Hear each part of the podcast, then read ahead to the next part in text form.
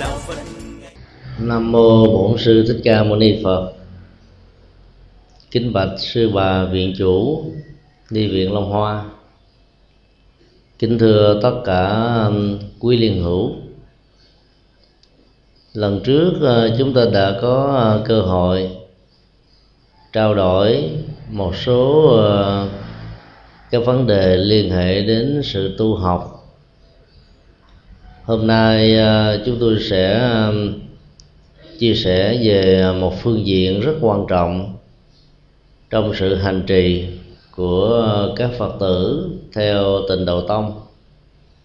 Đó là niệm phật và trị liệu.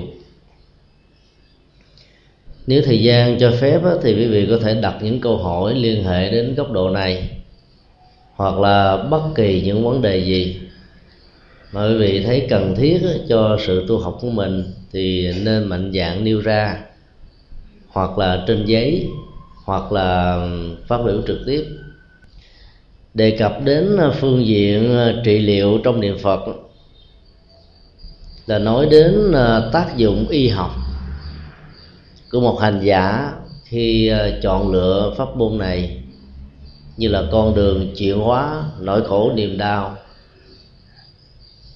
trước khi đi vào vấn đề đó thì ờ, chúng ta cần phải lưu tâm rất rõ là đừng nên cường địa hóa rằng là danh hiệu của đức phật có thể có khả năng trị hết tất cả các loại bệnh của con người.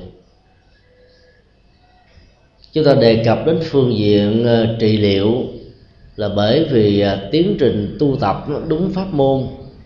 Dù là pháp môn nào cũng đều có khả năng trị liệu và chuyển hóa như nhau. Đề cập đến góc độ trị liệu, chúng ta cũng đừng có liên tưởng rằng mỗi khi có bệnh, không cần đi đến bác sĩ. Mỗi lần đau, không cần tập luyện, mà chỉ cần niệm phật là hết. Nghĩ như vậy cũng không đúng. Bản chất của sự niệm phật là một tiến trình à, tịnh hóa thân và từ cơ sở đó đó tịnh hóa tâm. Bệnh của con người giàu đa dạng và nhiều loại. Nhưng có thể liệt kê vào hai chủng loại chính bệnh thân và bệnh tâm. Bệnh thân thì có hai truyền thống y khoa chữa trị. Truyền thống uh, tây y và truyền thống đông y truyền thống tây y dựa trên kết quả nghiên cứu, bắt nguồn từ những ờ, thí nghiệm. Trên cơ thể của một loài, một số loài động vật có cấu trúc y học giống như con người, chẳng hạn như là chuột, khỉ và gần đây là chó. Sau khi kết quả thử nghiệm đó đạt được một xác suất tương đối khá cao đó thì bắt đầu mới cho ứng dụng đối với con người. Như bản chất của um, y học phương tây đó, thường tạo ra cái uh, sự tương tác về um, hết cái bệnh này nhưng là tạo ra bệnh khác. Do đó nó có một giới hạn.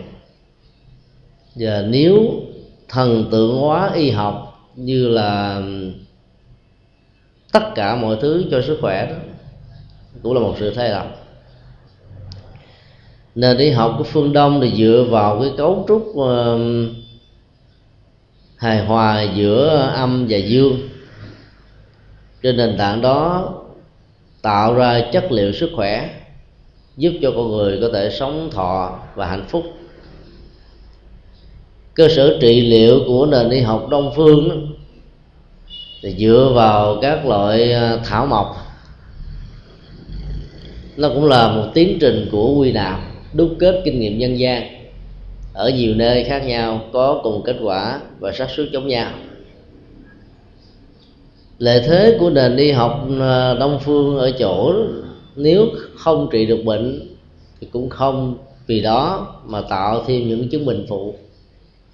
Hoặc là nếu nó hết được bệnh này thì nó không tạo điều kiện cho bệnh khác phát sinh cái cơ hội à, về à, bệnh tật hay là dị chứng, hay là biến chứng ở trong nền y học đông phương không có.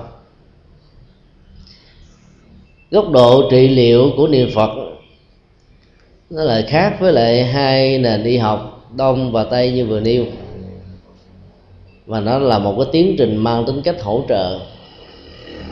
Do đó khi ờ, có một cái chứng bệnh nào nhờ vào bác sĩ hay là nhờ vào các đông y sĩ thì chúng ta cũng cần phải có những phương pháp tập luyện thích hợp. Bên cạnh uh, việc uh, được sự chăm sóc của bác sĩ và có tập luyện đúng phương pháp thì tiến trình niệm phật sẽ có thể hỗ trợ chúng ta với một kết quả rất là đáng khích lệ. Mỗi tháng tại chùa chủ nhật có một ngày tại chùa giác ngộ thì tổ chức khóa tu cho các bệnh nhân ung bướu. Các bệnh nhân này mang trong cơ thể của mình một khối u là cái bú nào đó. Từ lúc nó tạo ra sự ờ, khổ đau rất nhiều. Vì ờ, sự căng thẳng và nhức nhói đó, nó làm cho họ không còn được cái ờ, trạng thái tĩnh tại của thân. Vì đó chất liệu an lạc hạnh phúc của tâm dễ dàng bị biến mất. Các phật tử thân tín của chùa giác ngộ đã mời gọi để các bệnh nhân này có thể đến chùa giác ngộ và những chùa khác theo tiến trình luân phiên để được à, tham dự một khóa tu một ngày. Trong khóa tu đó thì các bệnh nhân được nghe hai bài pháp thoại sáng và chiều, được tụng kinh niệm phật sám hối và hồi hướng công đức. Trong ờ, bốn uh, lần tổ chức khóa tu tại chùa giác ngộ đó thì chúng tôi có rút ra được một bài học là các bệnh nhân này mặc dù bị cơn ung bú hành hạ thân xác đau đớn lắm. Nhưng mà niềm an vui hạnh phúc của họ đặt vào pháp môn cũng như là sống trọn một ngày với ờ, sự hành trì chuyển hóa đó nỗi đau đó nó được vơi đi khá nhiều. Thay vì nếu ờ, không có ờ, tu tập không nghe pháp thoại không sám hối không niệm phật có mặt tại trung tâm á thì nỗi đau khống chế nhiều lắm. Tại vì tại trung tâm đó, phần lớn ai cũng bị bệnh giống như nhau. Nhìn qua nhìn lại nhìn tới nhìn lui toàn gặp bệnh nhân và người nào cũng khổ cũng đau cũng nhức. Cái tác động và từ trường của bệnh tật về vật lý này nó lan tỏa trong một cái không gian mà tất cả các cá thể có mặt ở trong đó đó đều ít nhiều bị ảnh hưởng. Do đó nỗi đau đó nó được uh, biết đến được ý thức về rồi uh, được tâm niệm được nhìn thấy, được nghe biết. Nó lại có cơ hội được lớn lên lớn lên với cái tỷ lệ thuận của cảm xúc. Ai có cảm xúc về nỗi đau, hoặc là mức chịu đựng về cảm xúc quá thấp thì nỗi đau, vật lý đó nó cũng giống như bao nhiêu người khác nhưng mà về phương diện tinh thần là ảnh hưởng gấp nhiều lần. Cho nên người vô hiệu hóa được cái mức độ cường điệu của cảm xúc thì nó sẽ giảm được cái mức độ đau. Thấy rất rõ về cái mức độ đó đó, chúng tôi đã khuyên tất cả các bệnh nhân, hãy nên đặt tâm về danh hiệu của đức phật, hoặc là bất kỳ pháp môn nào mà họ đang theo đuổi. Thì đây là một nghệ thuật thay thế đối tượng nhận thức của tâm con người thì có ờ, tối thiểu là sáu giác quan. Mắt, tai, mũi, lưỡi, thân và ý. Mỗi một giác quan là tiếp xúc mỗi đối tượng khác nhau. Và lúc nó lại thích nhiều đối tượng cùng một lúc nữa. Nếu như các bệnh nhân có ờ, cái sự trầm uất về cảm xúc, hoặc là sống lân cận với những người thân thương mà là không biết cách chăm sóc mỗi khi có một niềm đau nho nhỏ nào về phương diện vật lý hay là tinh thần thì những người thân này càng dỗ về chăm sóc đó, thì càng tạo ra tình trạng đổ dầu vào lửa. Làm cho nỗi đau của người kia có chiều hướng gia tăng. Ví dụ như khi mình chăm sóc cho cha mẹ già ai là không bệnh cha mẹ đau cái mình lại dỗ về. Rồi nói trời ơi mẹ đau quá. Con thấy tội mẹ quá. Mẹ mẹ mẹ mẹ đau quá mà có sao không? Con ráng con đi ờ, làm điều này điều nọ cho mẹ bất bệnh. Thì nghe những cái lời an ủi phát xuất từ trái tim thật sự như vậy đó một phần cũng được an ủi. Phần khác đó, nỗi đau nó lớn lên. Nó được chăm sóc dỗ về chừng nào thì cái đau nó sẽ tăng và tỷ lệ thuận cho nên là những người con có hiếu thảo và là những người phật tử nói chung đó, khi chăm sóc người lớn tuổi thì mình đừng có chăm sóc theo dạng cảm xúc. Mà mình phải nói với mẹ, với ba mình rằng là, mẹ ơi, ba ơi, bệnh và đau ai cũng có. Con nhớ ngày xưa đức phật cũng từng bệnh đau như chúng ta vậy thôi. Nhưng ngài khác hơn chúng ta ở chỗ đó ngài vô hiệu hóa được nỗi đau vật lý bằng cách là ngài đã chuyển tâm ra khỏi nỗi đau và chuyển tâm ra khỏi cái bế tắc của tác động nỗi đau về vật lý đối với tinh thần. Cho nên sự hiện hữu của nó giàu có trở thành không có ảnh hưởng nhiều. Do đó, về phương diện nội tại, đức phật vẫn duy trì được trạng thái an lạc hạnh phúc của niết bàn khi mình đề cập đến ờ, có một con người có được cái năng lực chuyển hóa được nỗi đau về phương diện y học thông qua việc làm chủ được tâm và cảm xúc đó, thì cha mẹ của chúng ta đó có chỗ để đối chiếu và so sánh. Và nỗi đau vào đó có lớn đi nữa nghĩ rằng là có người có thể làm được và thành công. Cho nên cái cảm xúc nó không ờ, có chạy theo nỗi đau. Nó không được vỗ về bởi nỗi đau do đó nó sẽ vững chãi lại và làm cho nỗi đau đó nó giảm đi. Bản chất của sự niệm phật nếu sử dụng nó như là một nghệ thuật thì chúng ta thấy là cái chất liệu y học đó, nó sẽ có rất nhiều với à, các hành giả. Muốn ờ, góc độ y học nó ảnh hưởng đến cơ thể vật lý và dòng cảm xúc của hành giả trong lúc hành trì đó chúng ta cần phải nhớ một điều là đừng có niệm phật theo cách thức mong phật gia hộ cho mình giàu sang phú quý, sở cầu tội nguyện, các tường, thịnh vượng. Vì vì khi niệm phật với những mục đích như vậy đó, chúng ta đã lấy đức phật như là một đối tượng của sự đầu tư về nhân quả được và mất bản chất của mọi đầu tư về nhân quả đó nó phải diễn ra theo quy luật tự nhiên của nó. Mà không ai có thể ban phước và do đó không có thần linh nào có thể giáng họa theo quan niệm dân gian của người Trung Hoa và Việt Nam. Cho nên khi mình đặt một cái mong cầu trong uh, tiến trình của niệm Phật đó thì bản chất trị liệu y học của niệm Phật không còn nữa các vị liên hữu nên à, lưu tâm một điều, là sử dụng danh hiệu và đang lúc niệm Phật đó, như là một cách thức để chúng ta phóng xả các áp lực của đời sống lên trên cơ thể và lên trên sự sống của mình. Áp lực đời sống là nhiều lắm. Làm ăn buôn bán trong thời kinh tế thị trường, và nhất là toàn cầu hóa, thì các tiểu thương phải nơm nớp lo sợ vì sẽ có thể bị xóa sổ bởi các đại doanh nghiệp lớn. Rồi những người ờ, làm công làm thợ cho người khác đó, thì bị một áp lực không biết ngày nào mình bị ờ, cho nghỉ việc.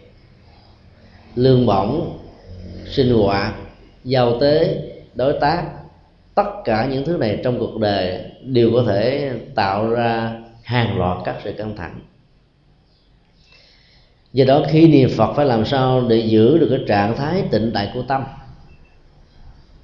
Không cần đặt vào ở trong à, nhận thức bất kỳ một à, kỳ vọng nào. Thì trạng thái tĩnh tại đó nó sẽ được diễn ra trước nhất là ý thức về à, sự hiện hữu của mình, ý thức rất rõ về sự niệm phật của mình, ý thức rất rõ về cái tư thế trong hành trì của mình, hoặc là đang ngồi tĩnh tọa, hoặc là đang đi kinh hành, hoặc là đang đảnh lễ trì danh hoặc là đang quán tưởng, vân vân. Các hành giả phải nắm vững và nắm một cách rất là chính xác các cái động tác của hành trì đang diễn ra đối với bản thân mình. Và chỉ duy nhất duy trì trạng thái đó, còn tất cả mọi ý niệm còn lại trong cuộc đời, dầu là đối với người thân, người thương cần phải gác qua một bên. Thì lúc đó mọi áp lực của đời sống nó sẽ được phóng xả một cách rất là nhẹ nhàng và thư thái. Các cái chứng bệnh ung bú và teo cơ ở những người bệnh bệnh nhân nói chung và những người lớn tuổi nói riêng đều ít nhiều liên hệ đến các áp lực của đời sống. Người nào sống với nhiều áp lực chừng nào đó, gương mặt của họ bị hằn học mỏi mệt, đừ đẫn, rồi ờ, có thể phát sinh ra những cái thái độ cao có, chán nản, buồn phiền và có thể rơi vào các hệ lụy, tìm một cái gì đó để làm quên cái nỗi đau hiện tại.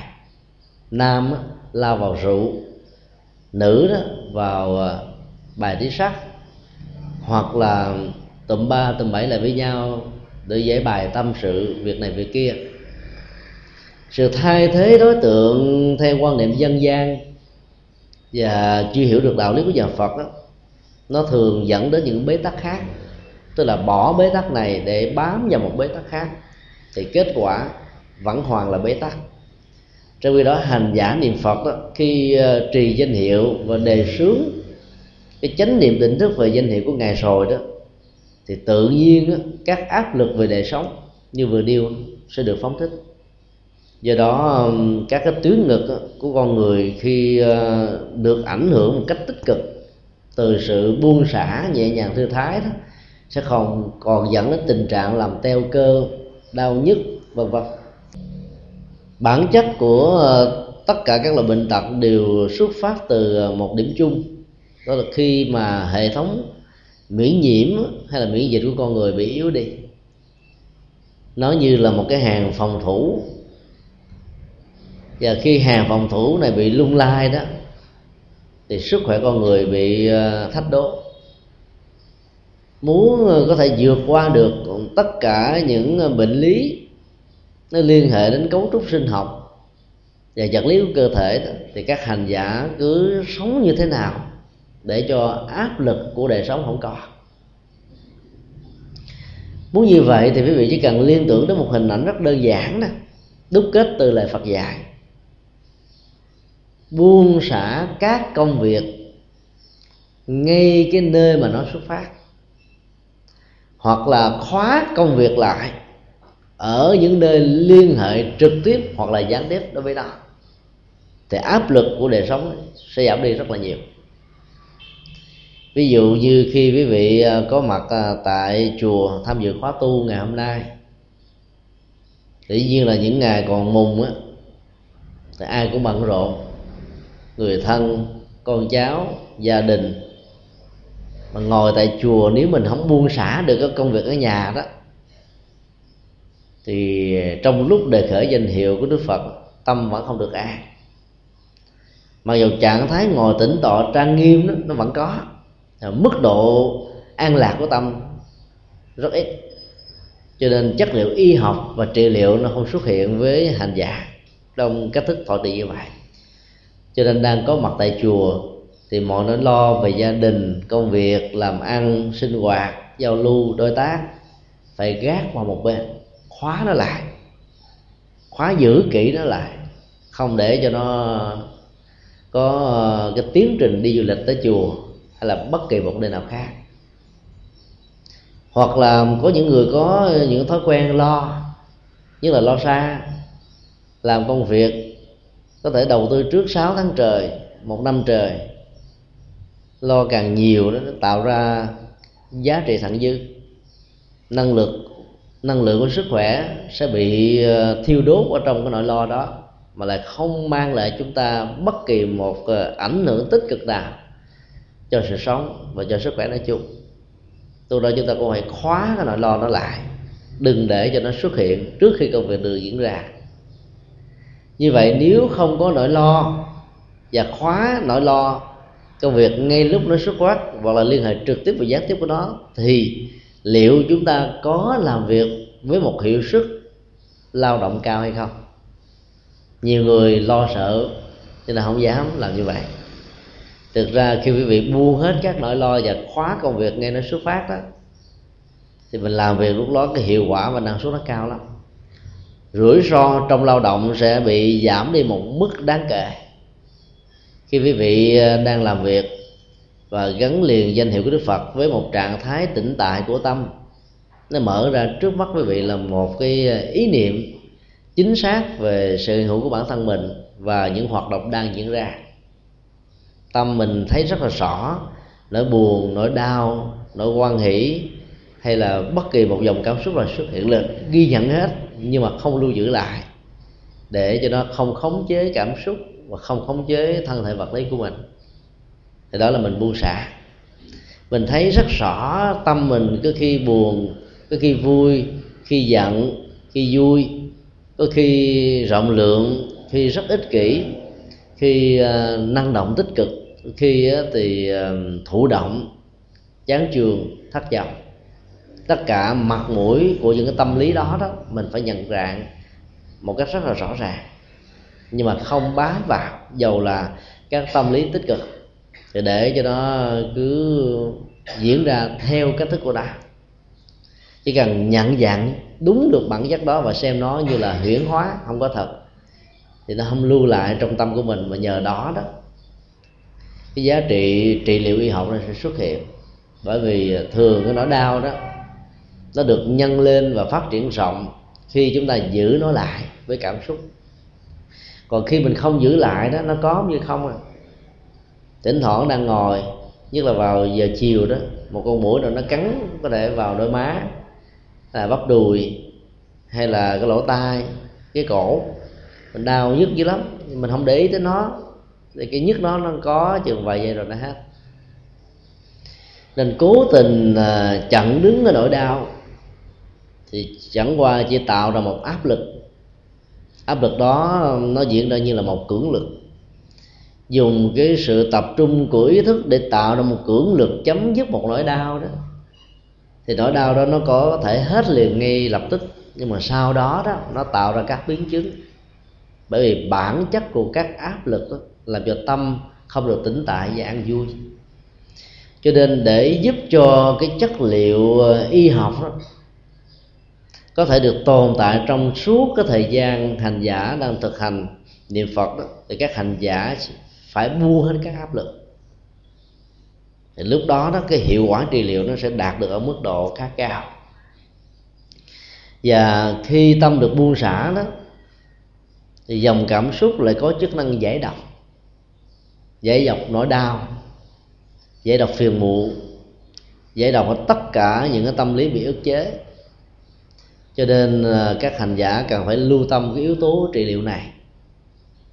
Và mình có thể đông đo tính điếm sau khi mình à, hoàn tất cái thời gian thọ trì và niệm hay là quán tưởng về Đức Phật A Di Đà hay là bất kỳ một Đức Phật một vị Bồ Tát nào khác. Nếu cái tâm mình không lắng dịu không nhẹ nhàng chất liệu thư thái không có mặt đó, mình biết rằng là mình làm chưa đúng. Lúc đó phải làm lại để hỗ trợ cho tiến trình niệm phật có kết quả đó. Trong tâm của hành giả cần phải khởi lên các ý niệm của sự hoan hỷ hay là hân hoan. Biểu hiện vật lý của sự hoan hỷ đó, nó thể hiện qua ánh mắt tươi vui, nụ cười rất là tự nhiên, hồn nhiên, sảng khoái cái tướng đi về thông dong nhẹ nhàng, thư thái. Không phải đi như là ma rượt đuổi, hoặc là ngồi lì một chỗ đờ đẫn, không muốn làm gì. Các cái biểu hiện vật lý đó cần phải được ờ, chúng ta quan sát và theo dõi thật kỹ.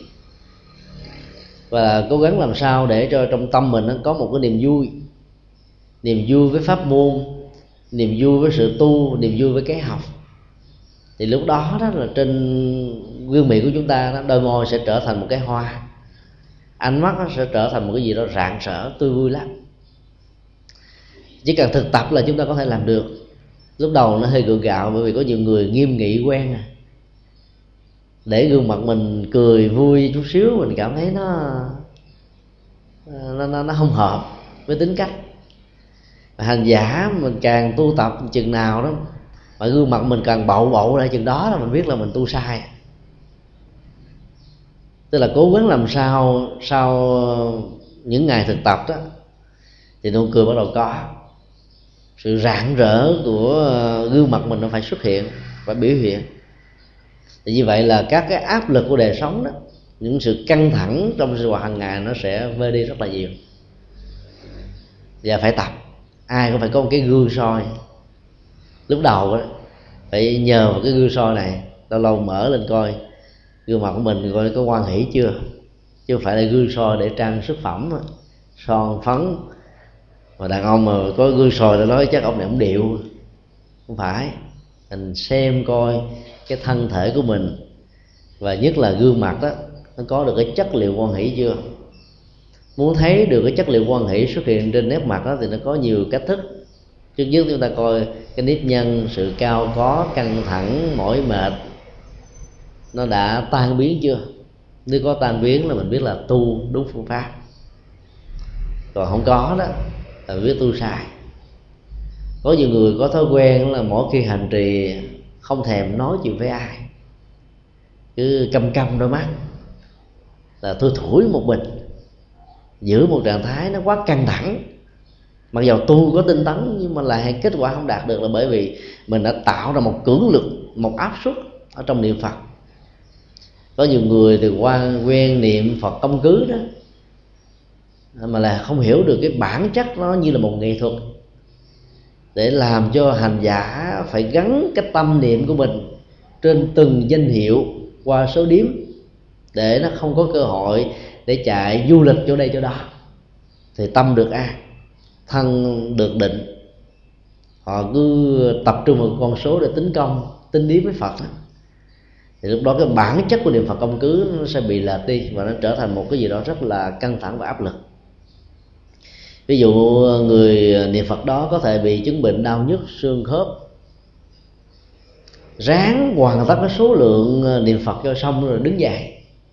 Cái sự ráng đó là một áp lực và tính điếm đông đo cho nó đủ con số như vậy là một áp lực.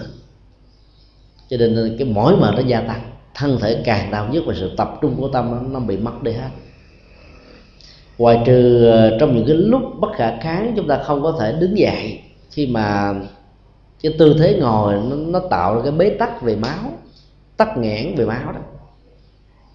Chẳng hạn như đang có mặt trang nghiêm ở trên điện phật với nhiều người khác nhau đi tới đi lui như vậy nó có thể làm động niệm và phân tâm người khác thì thôi.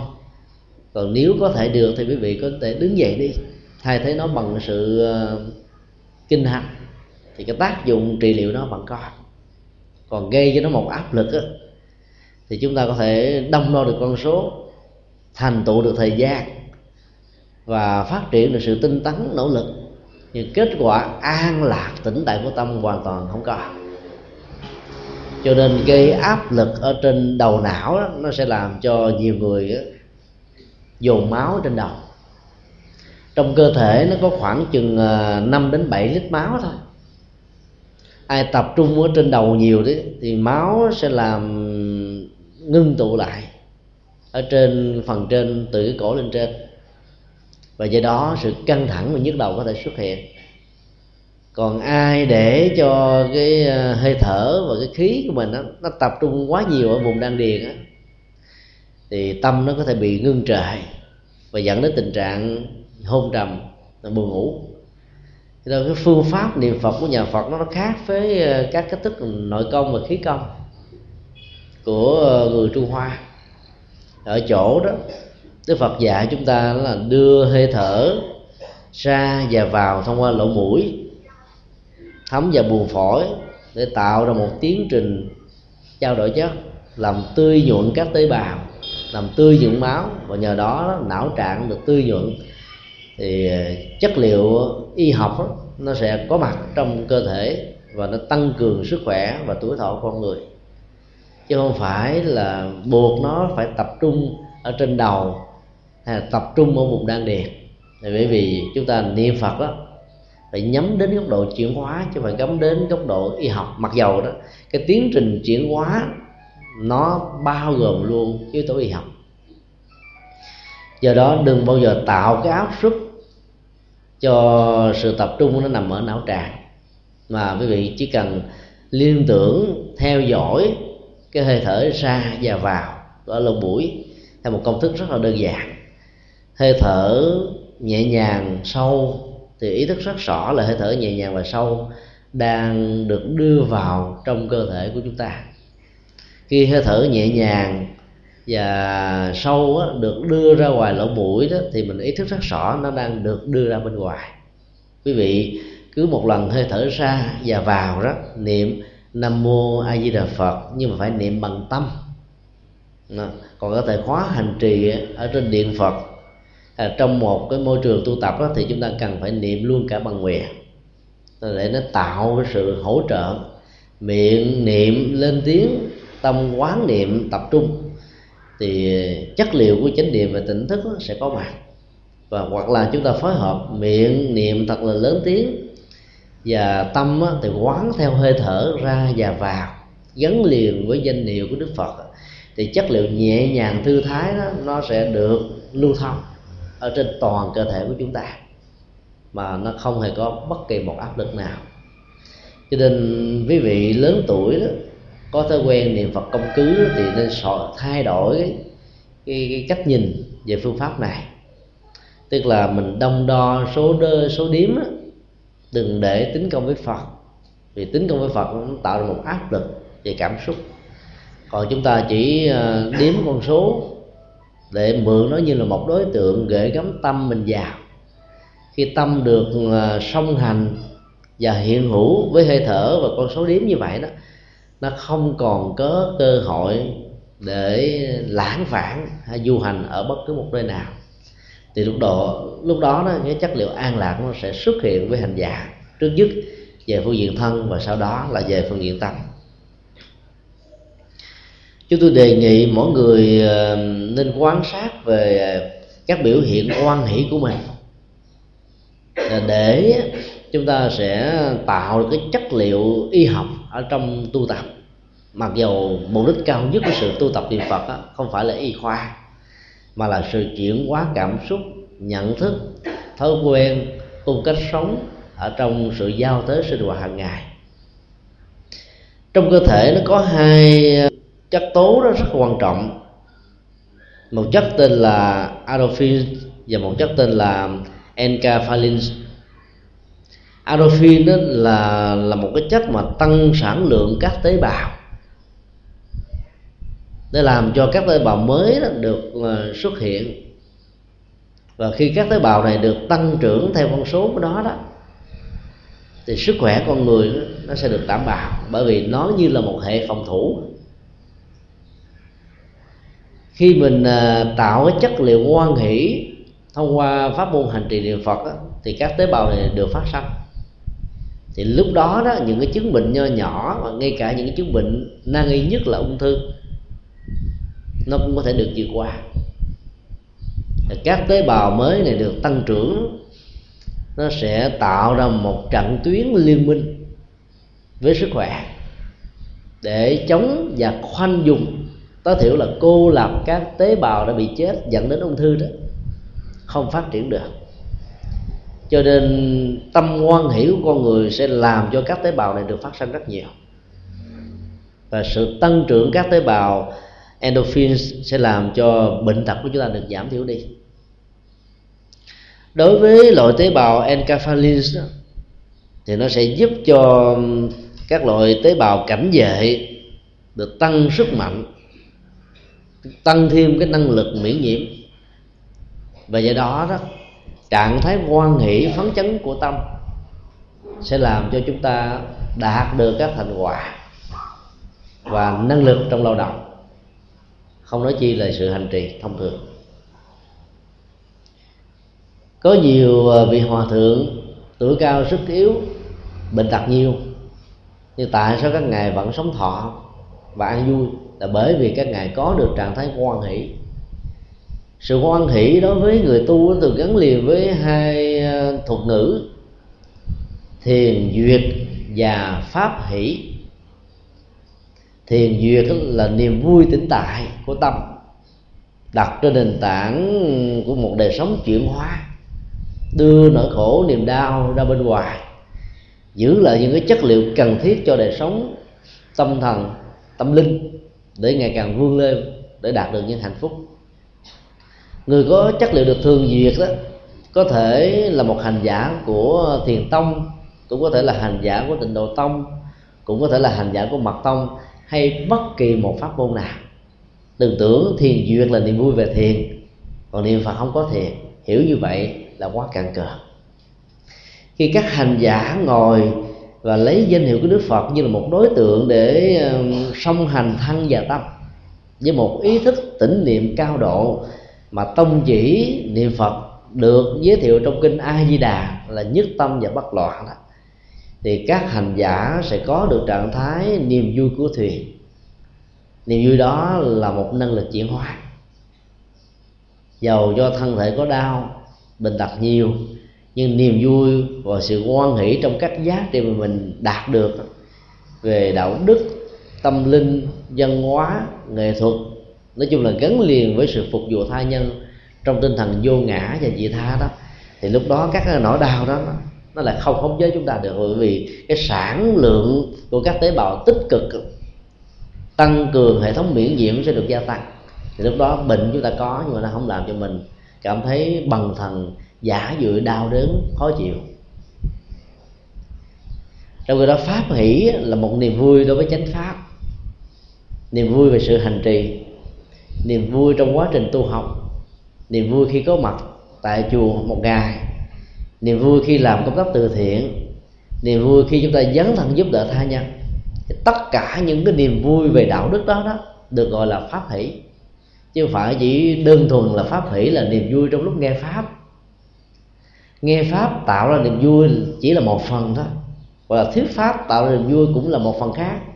Gọi nên pháp hỷ nó bao gồm các cái hỷ lạc, trạng thái tĩnh tại, nhẹ nhàng, thư thái và thoải mái của tâm, thông qua các giá trị đạo đức mà tâm linh mà hành giả có thể dấn thân dưới nhiều pháp môn khác nhau.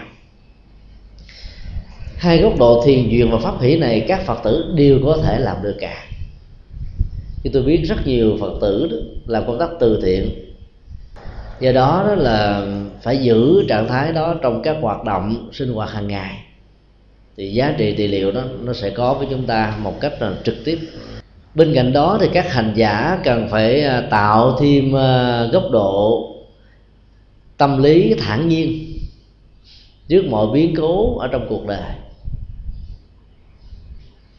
Chúng ta cần phân biệt thái độ thản nhiên với thái độ ờ, cốc cần theo kiểu ờ, điếc không sợ súng cùi không sợ lỡ người như vậy không phải là thản nhiên mà người đó là người cố chấp vào một cái không có gì. Để cho vận mạng của mình á, trôi nổi như chiếc lục bình. Nó ra sao thì cứ ra. Chứ họ không hề có ờ, những uh, suy nghĩ hay là ý thức chánh niệm về hoạt động của thân khẩu và ý và do đó đó, cái cơ hội rơi vào sự lỗi lầm và phạm tội đó rất cao ở những người cốc cần như vậy. Thản nhiên là một thái độ tâm lý, làm cho tâm của người đó giữ vững được trước mọi biến cố thăng trầm, vinh nhục, thành công, thất bại là hơn và thua được và mất. Mà kinh điển Phật giáo đó thường gọi đó bằng một cái thuật ngữ đó là tám ngọn gió phần lớn đó là con người sống theo các ngọn gió, theo kiểu cuốn theo chiều gió gió chiều nào chúng ta chạy theo chiều gió. Thấy chỗ nào đông đông, vui vui, ai rủ cái chạy theo liền gọi là đông vui và dĩ nhiên bị hao hao năng lượng, hao tâm sức, hao công đức, hao rất nhiều giá trị khác nữa. Và là lúc mình không thấy được cứ thấy chỗ nào đông vui lên nhàn vào. Do đó là mình phải để ý rất nhiều về các hoạt động của tâm lý. Vì cái đó đó, nó là đạo diễn và nó ảnh hưởng đến sinh hoạt, tinh thần của con người rất nhiều. Trạng thái thản nhiên là một sức chịu đựng rất hùng dũng. Nó như là một thách đố đối với tất cả những điều tốt và xấu diễn ra trong cuộc đời. Khuynh hướng tâm lý của con người diễn ra theo hai cấp đối với những gì tâm đắc, tốt thích, đẹp người lý tưởng, thì mình có khuynh hướng là bám chấp vào, tư hữu hóa nó.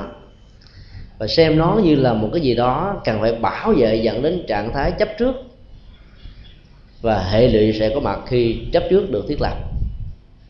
Tâm lý đối lập thứ hai đó, nếu đối tượng, con người sự kiện không phải như ý muốn, không đáng chúng ta quan tâm hoặc là không làm cho mình cảm thấy ờ, thoải mái thích thú đó thì mình có khuynh hướng loại trừ tống khứ đẩy chặt đứt. Và đối lập với nó và dĩ nhiên đó, cái tiến trình tống khứ và đối lập đó nó tạo ra một cưỡng lực tâm của người trở nên rất là mỏi mệt và căng thẳng. Cho nên học theo Phật giáo đó nhất là gắn liền danh hiệu của Đức Phật trong lúc hành trì đó thì các hành giả cần phải lưu tâm là hãy để cho các phản ứng thuận và nghịch đó, không khống chế con người. Tức là mình huấn luyện làm sao để tâm mình thản nhiên trước mọi thân trầm. cái này thì thấy rất là đơn giản nhưng mà rất là khó làm. Người xuất gia được huấn luyện từ nhỏ cho nên là không quan trọng về à, địa vị chức tước quyền thế kinh tế đời sống. Nhưng mà người tại gia đó hạnh phúc về phương diện ờ, giác quan nó gắn liền với những thứ này. Cho nên đó, mỗi khi có một niềm vui liên hệ đến thành công lời khen sự được và những thuận lợi đó thì họ cảm thấy lăn lăn cõi lòng. Khi đối diện với những sự mất mát thua thiệt hoặc là bị những phê bình chỉ trích đó, thì khuynh hướng con người trở nên là buồn so căng thẳng hoặc là đối đầu để có thể vượt qua đó cho nên khi thực tập về trạng thái thản nhiên đó, có thể trở thành rất là khó. Quý vị có thể thực tập bằng cách là mỗi lần à, tham dự khóa tu tại chùa, cái quan niệm rằng mình như là một người tu, một người xuất gia vậy đó, để mình thực tập được cái trạng thái thản nhiên đó một cách dễ dàng hơn. Ít nhất là trong một tháng tham dự một ngày tu thì mình có được thản nhiên một ngày. Thì từ từ nó tạo thành một cái đà về lâu về dài đó nó sẽ làm cho chúng ta vượt qua được mọi biến cố diễn ra trong cuộc đời của mình hay là người thân. Một câu hỏi đặt ra là khi mình giữ trạng thái à, thản nhiên đó đó thì nỗi đau nỗi khổ của người thân của mình đó, mình có thể trở thành người bi quan yếm thế hay không? Câu trả lời là không. Người phật tử đó làm hết trách nhiệm của mình bằng trái tim bằng lòng từ bi bằng nhận thức sáng suốt. Nhưng mà kết quả của đó đó nó không làm bận tâm hành giả. Cho nên chúng ta vẫn làm vẫn giúp người thân vẫn thương yêu vẫn chăm sóc vẫn lo lắng. Nhưng không để cho tâm của mình nó chạy theo sự thăng trầm lên xuống thành công thất bại tốt và xấu. Thì chúng ta vẫn đạt được một mức độ thản nhiên căn bản. Và trạng thái thản nhiên đó đó nó sẽ giúp cho mình đó, vượt qua được nỗi bệnh nỗi đau rất dễ dàng. Chúng ta thử um, khảo sát hai tình huống như sau đây. Một người đi à, khám bác sĩ thông qua các à, phương tiện y học hiện đại như là nội soi chụp à, cộng hưởng từ hoặc là những cái phương pháp mà tối tăng đặc trị trong lĩnh vực bệnh mà mình đang đeo đuổi. Bác sĩ cho họ biết kết quả rằng là họ đang bị vướng vào chứng bệnh ung thư gan giai đoạn cuối. Hay là siêu vi gan C, hoặc là bất kỳ một chứng bệnh ung thư nào có thể rút ngắn mạng sống của họ trong vòng 6 tháng hoặc là một năm. Khi biết được cái tin này thì phần lớn nhiều người bị choáng váng, đơ đẳng, mất thần sắc, tinh thần bị bấn loạn và gần như gần như là nó không còn định để có thể khống chế vượt qua được cái cảm xúc khổ đau và sợ hãi này. Kể từ khi um, nghe một cái bản án cái chết sẽ đến với mình trong vòng vài tháng nữa đó nhiều người đã mất phương hướng nếu là người không phải phật tử đó họ có thể ăn chơi sa đọa. Nghĩa là thôi vài tháng còn ở cuộc đời này à, thích gì ăn đó thích gì làm đó cứ hưởng thụ bởi vì mạng sống không còn bao lâu nữa. Các bác sĩ thỉnh thoảng cũng khuyên các bệnh nhân ở giai đoạn cuối này những câu tương tự. Về nếu ba má anh có thích gì đó cứ cho ăn. Nhưng mà lại không biết rằng là có những cái loại ăn nó, nó làm cho nỗi đau về vật lý thông qua bệnh tật gia tăng. Có những nỗi à, cái sự ăn nó dẫn đến tiến trình sự chấp trước về bệnh tật. Và kéo theo một hệ lụy rất lớn cho một hậu quả trong tương lai ở kiếp sau. Nhiều người suốt cả một cuộc đời ăn chay trường nhưng mà những giây phút cuối những giờ năm tháng cuối đó được bác sĩ khuyên là phải ăn mặn. Chẳng hạn như những người bị ung thư gan hay là sơ gan cổ chướng bác sĩ thường khuyên là hãy ăn ốc bu. Rồi bầm diễn nó ra đó, thì nó có thể làm cho gan nó được tư nhuận và kéo dài sự sống thêm một thời gian nhất định nào đó chúng tôi đã từng gặp rất nhiều thân nhân đến tư vấn về vấn đề này. Trả lời được và không đó về phương diện giới luật hay về phương diện đạo đức đó, sẽ khó có thể thuyết phục được thân nhân quá thương tưởng người thân của mình. Chúng tôi chỉ phân tích một cách rất là đơn giản như thế này. Nếu như việc ăn ốc bu có thể làm cho người đang bệnh ung thư sống lại và chiến thắng được cái chết đó, thì đó là một nhu cầu không thể thiếu. Các cái nghiệp sát sanh, giết ốc bu, mình phải gánh chịu. Và lúc mà mình ăn như vậy, mình cần phải tâm niệm là hãy sinh nó, phóng thích hết mọi sân hận ở trong tâm. Thì cái gút ăn quán giang hồ trong cái nghiệp sát này nó giảm ở mức độ tối đa. Thì mình van sinh cầu nguyện cho nó tha thứ. Thì vẫn là tốt. Vâng vấn đề đặt ra là đó, là các cái phương pháp trị liệu ăn ốc bu đó, chỉ có thể kéo dài mạng sống của bệnh nhân thêm năm bảy hôm, hoặc tối đa là một tháng, hai tháng là cùng như vậy, kéo dài tình trạng của nỗi đau bằng cái tuổi thọ thôi thóp ở trên giường bệnh sống không được mà chết không xong đó, rõ ràng là chúng ta tăng cường cái cái khổ thọ, tức là cảm giác khổ đau đó cho bệnh nhân. Chúng ta đang làm cho người đó có thêm nhiều nỗi khổ niềm đau bên cạnh những nghiệp sát sanh mới do người thân mình tạo ra, do thương tưởng thiếu phương pháp. Do đó, việc sát hại các sinh linh để mang lại mạng sống ở những giờ phút cuối cùng là điều không nên. Còn nếu nó có thể kéo dài thêm vài ba năm thì có thể được, bởi vì trong vài ba năm sống thêm đó, chúng ta biết tập, biết cách tạo ra nhiều hạt giống tích cực thì cái nghiệp sát hại đó có thể giảm thiểu đi. Nó có bù trừ về nhân quả. Và ăn xong rồi ba ngày, bảy ngày rồi qua đời, nghiệp đó rất nặng. Và cái tiến trình khổ thọ đó làm cho đời sống người đó hoàn toàn mất hết hạnh phúc. Tình huống thứ hai là thản nhiên. Khi ờ, nghe công bố của bác sĩ về chứng bệnh nan y ở giai đoạn cuối của mình hành giả trong tình huống này sẽ đạt được một trạng thái an lạc. Và cơn bệnh đó, nó không khống chế người đó được. Thay vì theo tiến trình bình thường của các chứng bệnh ung thư ở giai đoạn cuối từ 3 đến 6 tháng là phải qua đời kết liễu mạng sống. Người có thái độ thản nhiên đó có thể kéo dài thêm hai năm rưỡi ba năm mà không cần phải uống thuốc đặc trị. Đây là điều mà quý vị nên tin. Kết quả y học và trị liệu của nó là có thật. Chúng tôi có gặp một ờ, anh giám đốc vào năm 2005 tại Hoa Kỳ. Trong buổi giảng đó, ông ta tâm đắc về đề tài ờ, đối diện với bệnh. Sau buổi giảng, anh ta mới nói rằng là tôi đang bị chứng bệnh ung thư giai đoạn cuối. Tôi ờ, nghe theo lời bác sĩ khuyên là hãy nên đi du lịch đây đó. Rồi tới các chùa để sinh hoạt tinh thần thì ờ, sẽ có thể chống khỏi bệnh. Mà giờ tôi không có kiến thức bị khoa nhưng lời bác sĩ nói đó tôi đã làm làm được khoảng ờ, nửa tháng nay. Thì thấy là thân của mình bệnh của mình đó, nó không có khống chế nhiều như trước đây nữa. Chúng tôi mới trả lời với ờ, người nghệ sĩ đó ông rất là có phước. Có lẽ người bác sĩ khuyên ông là một người phật tử. Có một quá trình hành trì các pháp môn ở trong đạo phật và thấy rất rõ cái mối liên hệ mật thiết giữa thân và tâm ở trong trị liệu.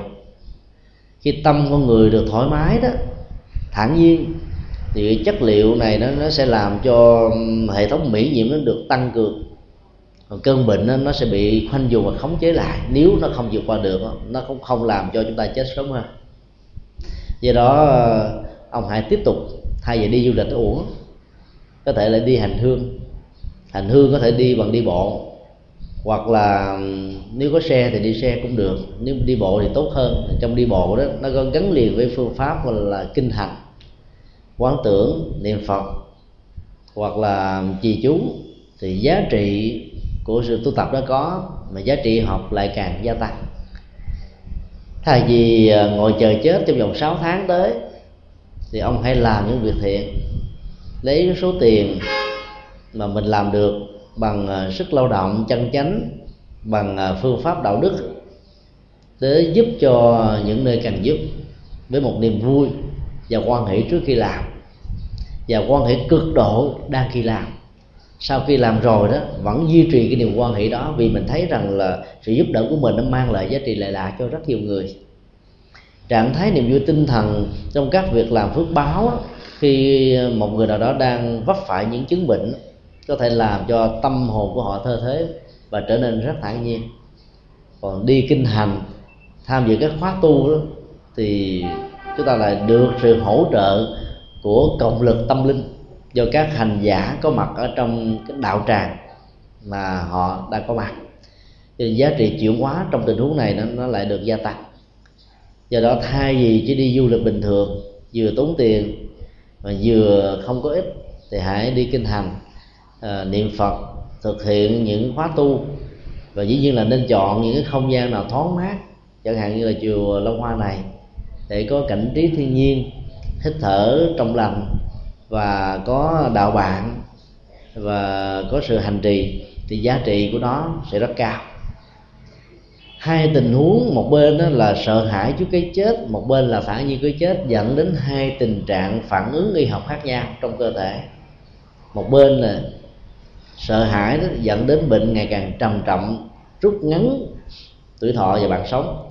Một bên đó thì thản nhiên hoan hỷ với những việc làm thiện, với sự hành trì đó sẽ làm cho sự tăng trưởng các tế bào miễn nhiễm ở một mức độ ngày càng nhiều, cho nên bệnh tật nó được chuyển hóa và khống chế. Do đó, quý vị có thể về thực tập. Nếu mình đang có những cái chứng bệnh hoặc là hướng dẫn người thân của mình làm, thì cơn bệnh của họ đó nếu không hết đó, nếu không không có ở mức độ làm cho mình chết sớm. Bản chất của nỗi đau liên hệ đến sự tưởng tượng của con người. Ai có cái óc tưởng tượng ngày càng phong phú đó, thì nỗi đau đa dạng. Tiến trình của sự niệm phật là để vượt qua cái cơn bệnh tưởng. Không chiến thắng được cơn bệnh tưởng thì sự niệm phật không thành công ở trong đạo phật ờ, chúng ta thấy có hai từ rất quan trọng là quán tưởng. Các hành giả của tịnh độ tông đều biết về chữ quán tưởng đó mà cái bài kệ ờ, mỗi khi đối diện trước ờ, tam bảo trong một thời kinh đó, nó có bài quán tưởng. Quán tưởng là một nghệ thuật thay thế cho sự tưởng tượng vốn đặt trên nền tảng ảo tưởng vọng tưởng mộng tưởng của con người. Tưởng là một năng lực dựa vào một cái ờ, vật lý nhất định nào đó có trước mặt chúng ta. Để chúng ta liên tưởng đến một cái về giá trị tinh thần và tâm linh. Và dựa trên sự quán tưởng đó đó yếu tố tĩnh tại an lạc của tâm được xuất hiện. Thì người tưởng như vậy được gọi là quán tưởng. Chẳng hạn giờ quý vị đang ngồi ở trong giảng đường trước mặt quý vị đó, thì ờ, chỉ có vị pháp sư mà không có đức phật các hành giả có thể quán tưởng đức phật với danh hiệu của ngài. Hào quang chói sáng mười phương cõi không bị giới hạn. Đang đang thực tập, mở mang tuệ giác lớn của mình. Thì sự quán tưởng đó nó sẽ là một cái gì đó làm cho tâm mình ngày càng thơ thế và nhẹ nhàng. Dĩ nhiên là mình phải dựa vào hình ảnh của đức phật mình đã gặp ở trên chánh điện của chùa long hoa, hoặc là chánh điện Ờ, ở một ngôi chùa nào đó mà mà mình có dịp đi. Nhờ vào cái hình ảnh cụ thể đó hay là tượng cụ thể đó mà chúng ta liên tưởng đến thì cái đó là gọi là quán tưởng còn sự tưởng tượng thông thường ờ, trong các nghệ nhân hay là các nhà văn hay là mọi lĩnh vực của cuộc sống đó, nó đặt trên ý thức dị nguyên. Cái tôi trở thành trục xoay bởi vì mọi giá trị đó nó, gắn liền với sự khen chơi được và mất hơn thua bây giờ đó cái tôi đó có mặt ở chỗ nào đó thì cái gai gốc của hạnh phúc đó, nó sẽ xuất hiện và sự tỉnh tại của tâm hoàn toàn không có. Trong khi đó các hành giả thực hiện niệm phật với tâm được chuyển hóa trạng thái được thư thế và nhẹ nhàng đó, thì cái tôi đó nó sẽ bị biến mất đi. Thì kết quả thực tập nó sẽ có. Cho nên mình phải thay thế sự tưởng tượng bằng sự quán tưởng và quán tưởng được sử dụng như là một nghệ thuật thôi, chứ không phải là kết quả. Giống như quý vị xây một căn nhà, trước tiên đó là phải thiết lập các dàn giáo để mình đứng xung quanh thiết lập một căn nhà. Sau khi căn nhà được hoàn tất rồi đó, thì đừng có giữ cái dàn giáo, vì giữ như vậy đó, chức năng của ngôi nhà sẽ không thực hiện được. Do đó chúng ta phải tháo dỡ các dàn giáo xuống thì mới khánh thành mới ờ, động mới là vào nhà sinh hoạt vân vân thì cũng vậy, sử dụng phương pháp quán tưởng như là một nghệ thuật để giúp cho tâm của mình đó được tĩnh tại và an lạc với những đối tượng tích cực và có ích. Nhờ đó đó nó thoát khỏi những cái vọng tưởng và khổ đau. Có một nhà bác học về tâm lý trị liệu.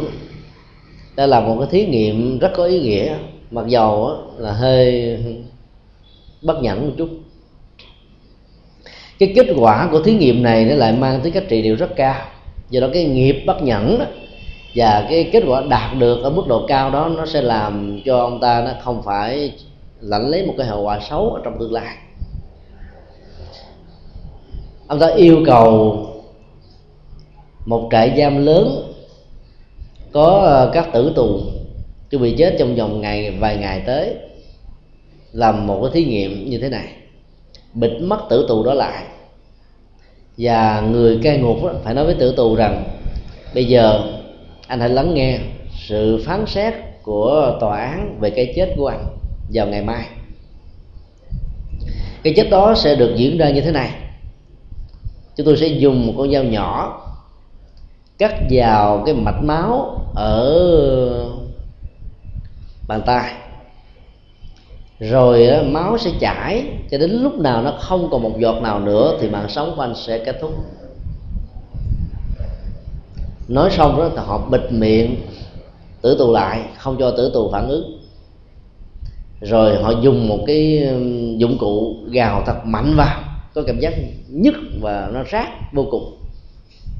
Sau đó đó, họ để một cái máy nhỏ nhỏ ở phía bên trên nhỏ xuống cái từng giọt nước tỏn tỏn ở trên cái um, khu vực mới được gào, tạo ra trạng thái chày và đau nhức đó. Lúc đó người ta dùng một cái máy đo cảm xúc ở trên não trạng của tử tù này. Thì thấy rằng là cái tiến triển của cảm xúc nó được diễn ra theo một cách thế mà sự đông đo của nó cho chúng ta biết rằng đó là sợ hãi, khủng hoảng và bấn loạn về cái chết đang diễn ra giờ phút đối với mình. Những giọt nước đó vẫn tiếp tục nhỏ và viên cây ngục vẫn tiếp tục nói máu của người ngươi đã nhỏ xuống đang từng giọt nhỏ xuống thấm xuống dưới đất và khô. Đây là cái bản án và hình phạt nặng nhất mà ngươi phải gánh lấy bởi vì ngươi đã giết quá nhiều người lương thiện chỉ vì uh, sự hưởng thụ của các khoái lạc giác quan. Vì cái cục cứ tiếp tục nói và khi nghe cái âm thanh như vậy, nghe cái tiếng nước nhỏ tỏn tỏn như vậy, với một cái nỗi đau đang bị gào ở trên bằng trên trên tai. Rồi nước nó nhiễu vậy làm cho viên tử tù này đó bị ảo giác, tưởng tượng rằng là máu đang chảy thật ra khỏi mạch máu của mình. Và lẽ ra đó, ngày hôm sau, anh ta mới bị sự trảm mà chết. Mấy tiếng sau anh ta đã chết trước khi cái ờ, giọt nước nó được kết thúc. Bởi vì anh ta cứ bị tưởng tượng, bị bịt mắt lại, rồi bị ờ, bịt miệng lại, muốn nói xin tha tội, muốn nói để xin làm mới cuộc đời, muốn nói để mong cái lòng lòng thương để giúp cho anh ta bớt khổ đau, chết trong một trạng thái ngột ngạt như vậy. Không được. Cho nên nỗi sợ hãi cộng với những cái ức chế tâm lý đó đó, cộng với sự tưởng tượng lớn quá anh ta đã chết. Mặc dầu trên thực tế thì chưa từng có một giọt máu nào đã chảy ra khỏi cái mạch máu của anh ta. Là một cái thí nghiệm đối với những viên tưởng tượng như vậy để cho chúng ta thấy rằng là cái mức độ tưởng tượng của con người nếu nó đi về khuynh hướng tiêu cực và sai lầm là con người chết trước khi cái chết thật sự diễn ra.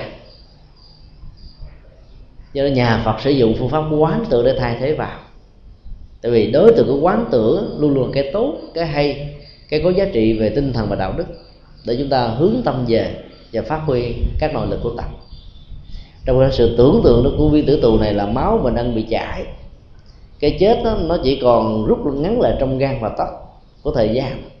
Nỗi đau nhói khi bị trừng phạt ở giờ phút cuối cùng đã làm cho anh ta cảm thấy thân phận một cuộc đời của mình bất hạnh khổ đau cung cực quá người ta tưởng tượng máu mình đã hết, cho nên người ta đã chết trước.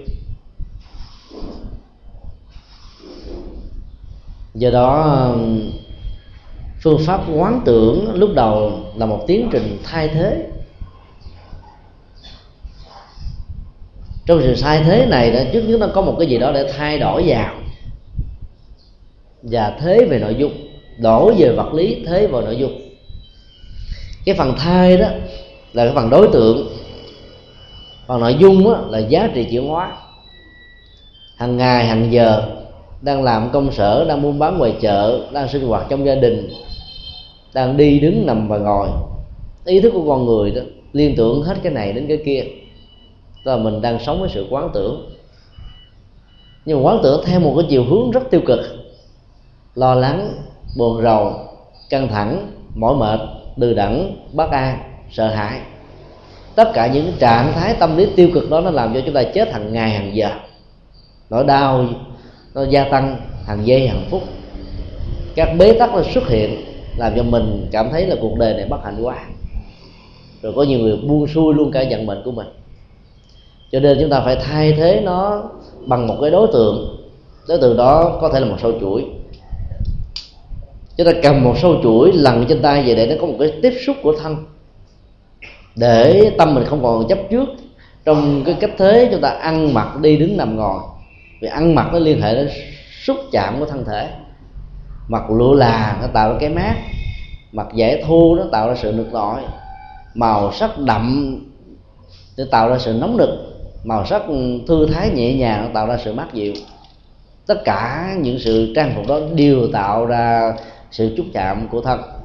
Ngồi dưới đất, ngồi dưới chiếu, ngồi dưới niệm là ngồi ở trên giường đều tạo ra sự xúc chạm.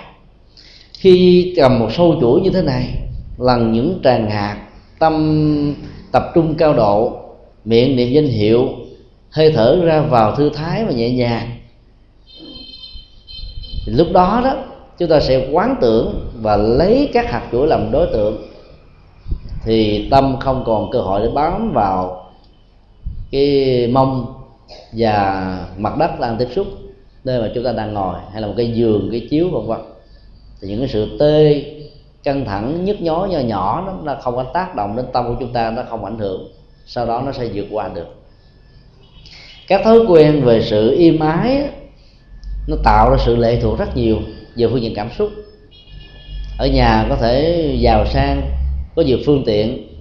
Sống với những phương tiện nó đầy đủ khi vào chùa tu tập, rất là đơn giản, mộc mạc thì nhiều người vượt qua không được, cho nên đi tu lần thứ nhất, lần thứ hai, không dám đến nữa. Tại bởi vì chúng ta không biết tạo ra một tiến trình thay thế. Dùng một sâu chuỗi để thay thế, hay là dùng à, danh hiệu của đức phật để thay thế, hay là dùng hình ảnh của đức phật để thay thế.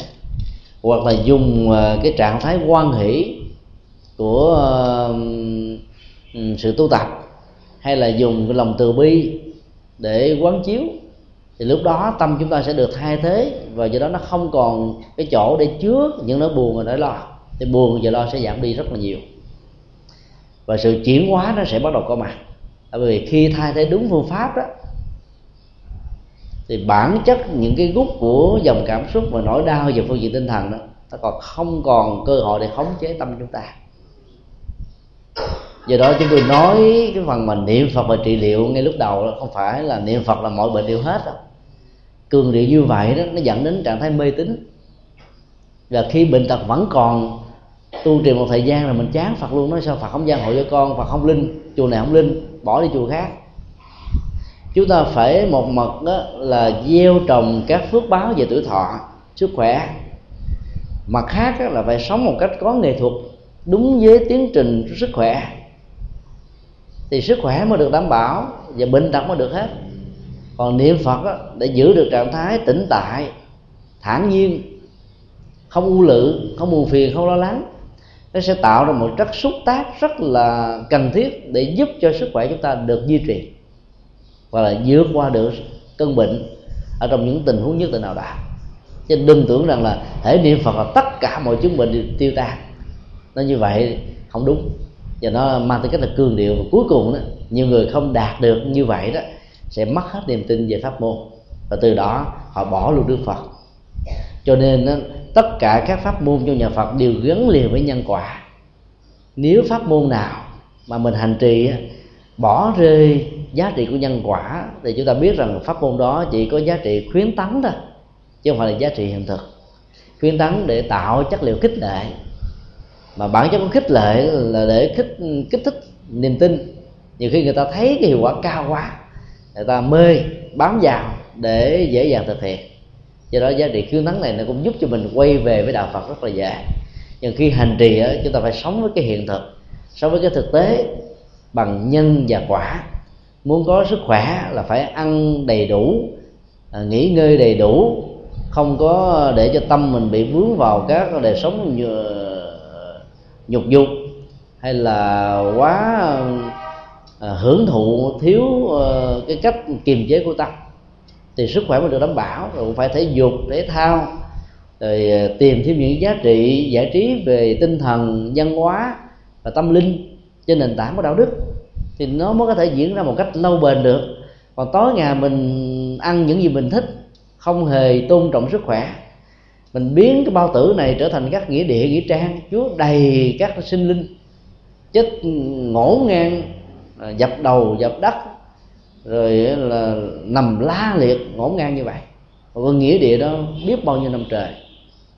Hoặc là đôi lúc đó, chúng ta biến cái bao tử này trở thành một cái nơi mà gọi là nhầy nhớt của dầu mỡ đầy đủ á. Một cái chén cái ly mình ăn vào có mỡ có dầu thôi rửa bằng nước sôi cộng với lại bột giặt. Nó mới hết. Và phải vừa rửa năm lần với lượng của mồ hôi mới được ờ, không còn. Còn trong khi đó chúng ta sống 70 năm trong đời này là 70 năm chúng ta biến cái bao tử này là cái nơi nhơ giấy nhiều nhất mà không có một lần tẩy rửa nó.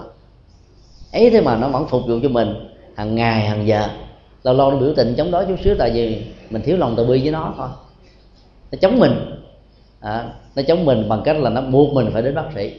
Có nhiều người nói không tôi làm liều cho nào chết chết đi bác sĩ cho biết mình bệnh tật nhiều quá sợ. À, đó là làm liều. Đó là điếc không sợ súng rồi. như vậy là mình mất từ bi với cái thân. Và do đó là cái thân nó sẽ là phản đối kháng cự. Tới lúc nó nổi loạn trở thành những cái tên du kích nó chờ trong cái lúc mình đang tu nó bắt đầu nó đổ nghiệp. Nó chờ trong lúc mình phát tâm nó, nó quậy mình nó chờ trong lúc mà mình đang muốn làm nhiều việc làm đó đi không nổi, làm sao làm? Do đó, thỉnh thoảng phải thương cái tâm. Rồi thỉnh thoảng phải thương cái thân. Thương bằng lòng từ bi, chứ phải nuông chiều nó. Như vậy là chúng ta sẽ thấy rằng là cái giá trị của trị liệu đó, nó sẽ giúp cho mình vượt qua rất là nhiều và kết quả nó đạt được tương đối là khá cao thì nói tóm lại khi mà mình à, nhìn thấy được góc độ à, trị liệu trong pháp môn niệm phật đó, thì hành giả cần phải phát huy yếu tố của lòng thản nhiên thái độ hoan hỷ sự dấn thân tinh tấn không mệt mỏi để làm cho những cơn bệnh những bế tắc về vật lý của thân thể đó nó không khống chế cái đời sống hạnh phúc của bản thân mình thì lúc đó chúng ta dễ dàng thực hiện và không còn mê tín ở trong những cái niềm tin sai lạc rằng là bà chỗ này linh ông ở chỗ kia là hiển và đi đến đó là về là phúc lộc tràn đầy. Hoặc là tết á, thì tìm những cây mai tám cánh thật là to để mong cho mình được may mắn. Quý vị mà mà mê tín như vậy khi mà mang nhiều cây mai về chừng nào đời sống mình không được hạnh phúc. Là bởi vì cái chữ mai đó là ngày mai, chứ không phải là mai là y cờ đâu, và may mắn. Mình trồng cái đó, nếu mình liên tưởng theo cái kiểu ý nghĩa của chữ nghĩa đó, thì công việc của mình nó luôn luôn là của ngày mai.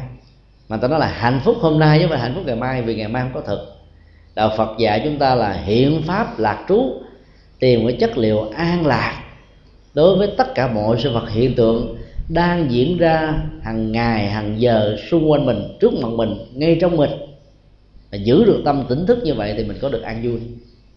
Cho nên nếu mà mình tin theo kiểu con số hình ảnh biểu tượng rồi uh, chữ nghĩa để mong cho mình được thịnh vượng đầu năm may mắn được đó chắc chắn rằng không bao giờ có. Mà trồng mai chân mai nhiều chừng nào đó, thì mình trở thành mốt. Có nghĩa là không bao giờ có hiện thực. Do đó khi mình trưng trưng một cây mai trên bàn phật mình phải liên tưởng rằng đây là một loài hoa đẹp, loài hoa chỉ có mùa xuân, cho nên tôn kính ngài, mua nó về với một cái giá trị rất mắc để bày tỏ tấm lòng biết ơn của mình đối với ngài, thì phước báo được gia tăng, tu tập được có kết quả, còn mong nó có sự may mắn để nó bị lệch lạc. Tương tự, cũng đừng cần phải thờ trên bàn thờ của ông bà tổ tiên, trái dừa, trái đu đủ, trái xoài, để liên tưởng đến chữ vừa đủ xài đây là những người rất là an phận thủ thường. Đức Phật dạy chúng ta hãy tinh tấn. À, về phương diện kinh tế tinh tấn về hành trì tinh tấn về đạo đức tinh tấn về tâm linh.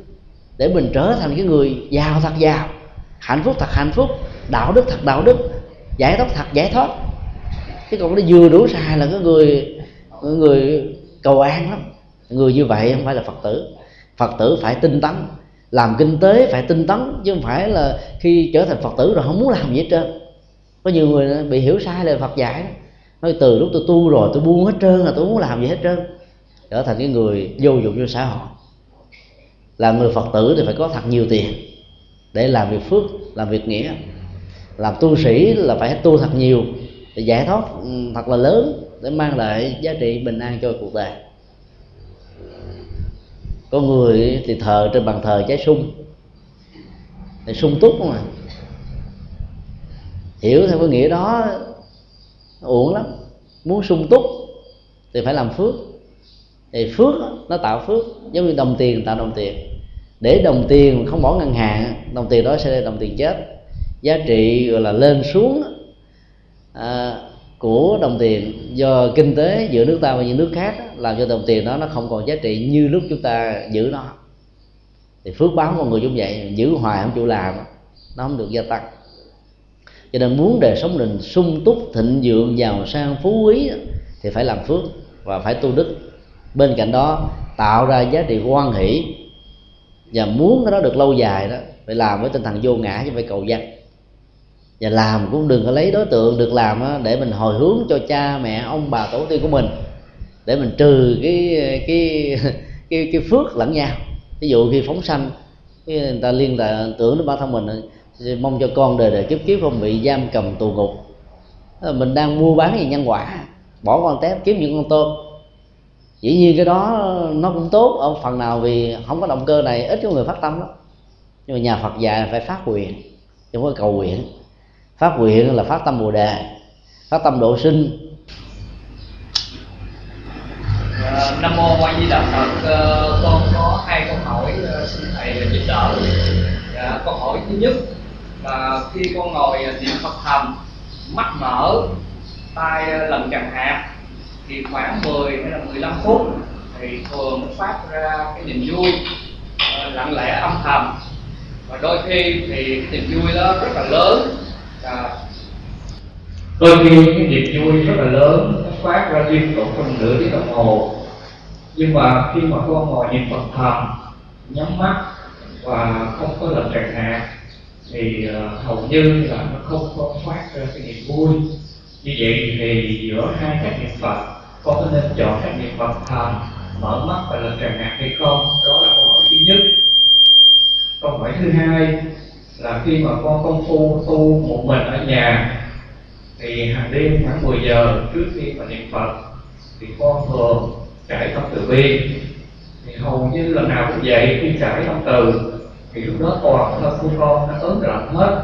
Khi thì nó ớn lạnh vừa, khi thì ớn lạnh rất là mạnh. Những lúc đó con vẫn tiếp tục trải tâm từ, thì từ từ cái ớn lạnh nó mất và khi khi vào niệm phật, thì cũng có những lúc cái ớn lạnh đó nó xuất hiện. Cái rồi có những lúc nó rành lên cả người nhưng mà con vẫn giết tâm vào niệm phật thì từ từ hết.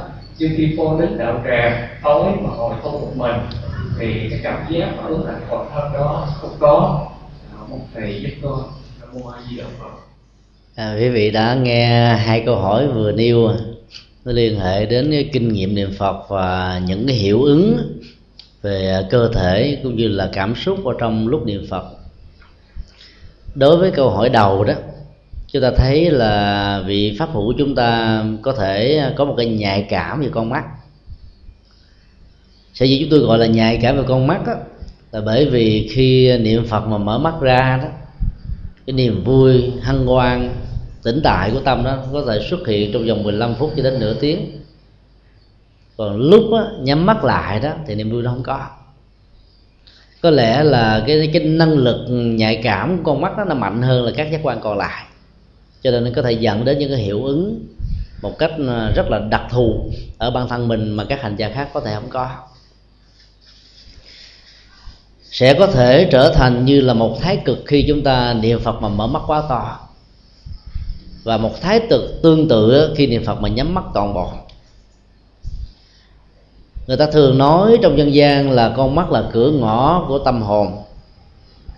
Vì nó là cái cánh cửa à, quan trọng nhất để cho ý thức đó, nó tiếp xúc với à, một cảnh trường thông qua con người. Những người à, bị khiếm thị từ nhỏ đó cái năng lực nhận thức của con mắt không có cho nên nó sự đổ dồn vào à, lỗ tai trở thành như là một sự nhạy cảm quan trọng nhất. Do đó nó có một cái gì đó được gọi là tiến trình thay thế.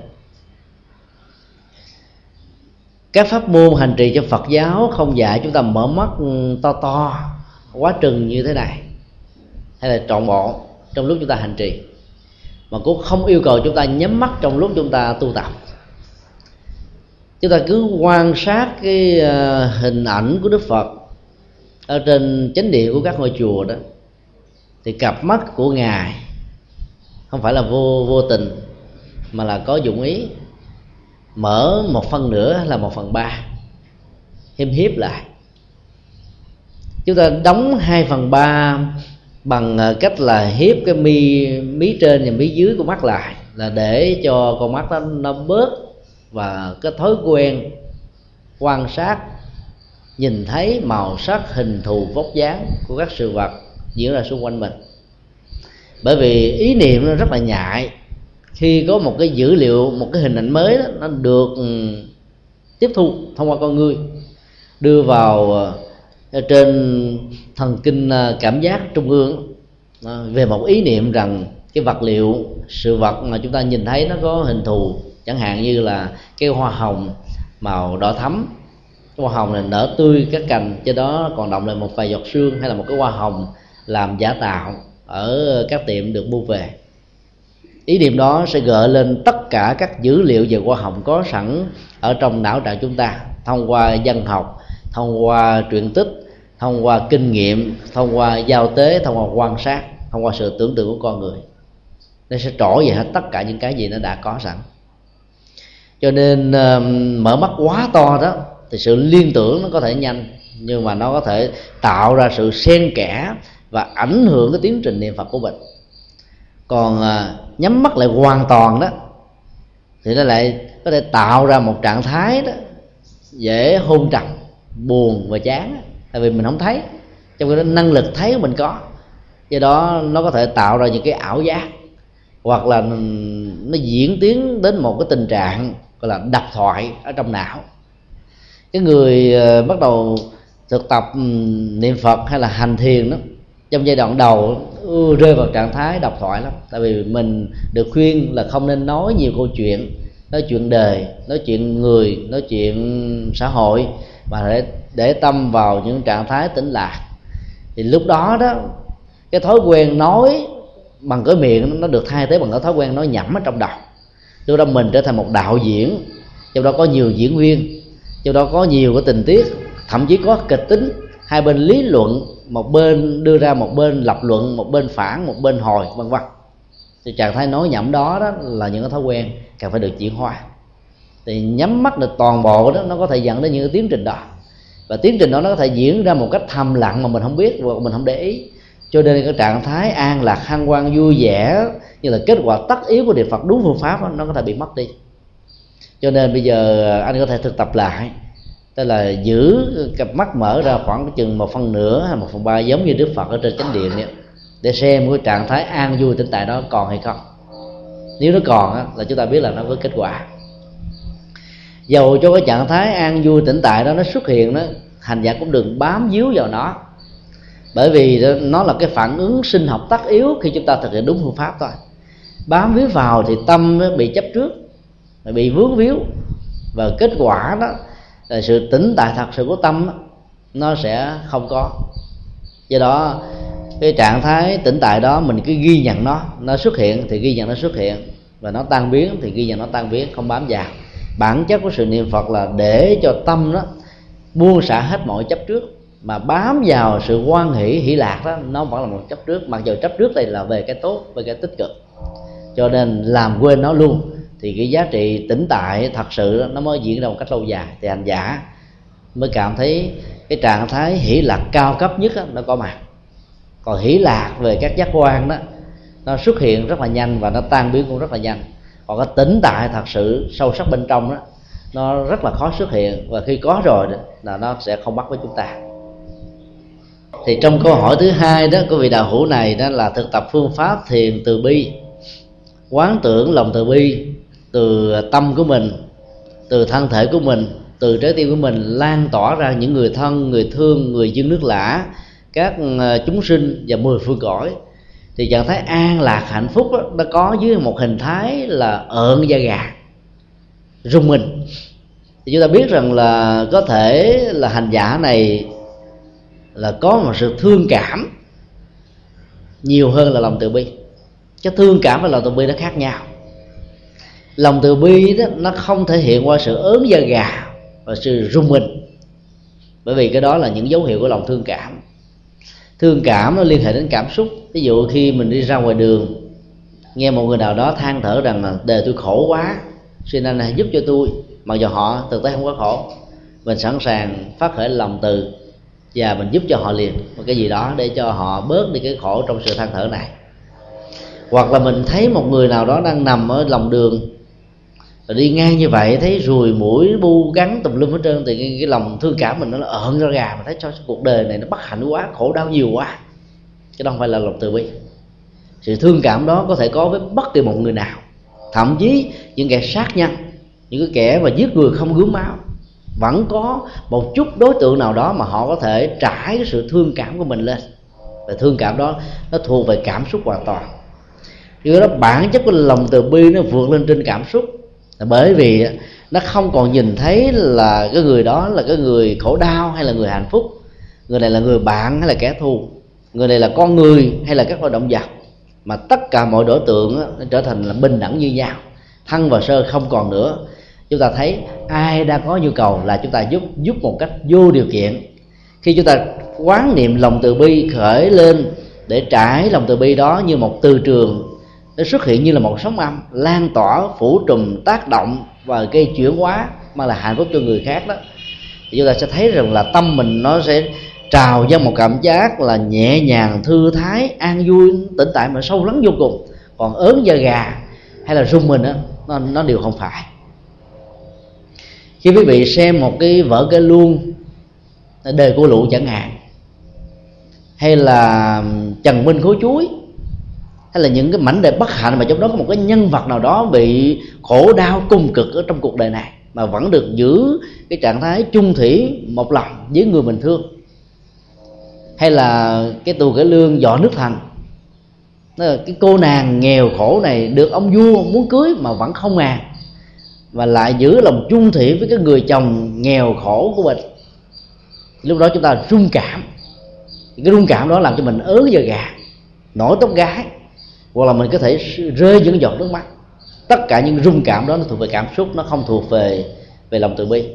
Cho nên những người có, có thói quen rung cảm và có năng lực dung rung cảm đó với tính cách là thương cảm cuộc đời thương cảm thân phận bẹp bào bèo bèo bạc mây trôi đó thì khi niệm phật đó nếu không khéo đó nó sẽ đánh thức cái thói quen rung cảm đó làm cho mình tưởng rằng nó như là phát khởi lòng từ bi. Thực tế thì không phải thì lúc đó chúng ta phải à, chuyển tâm trở về.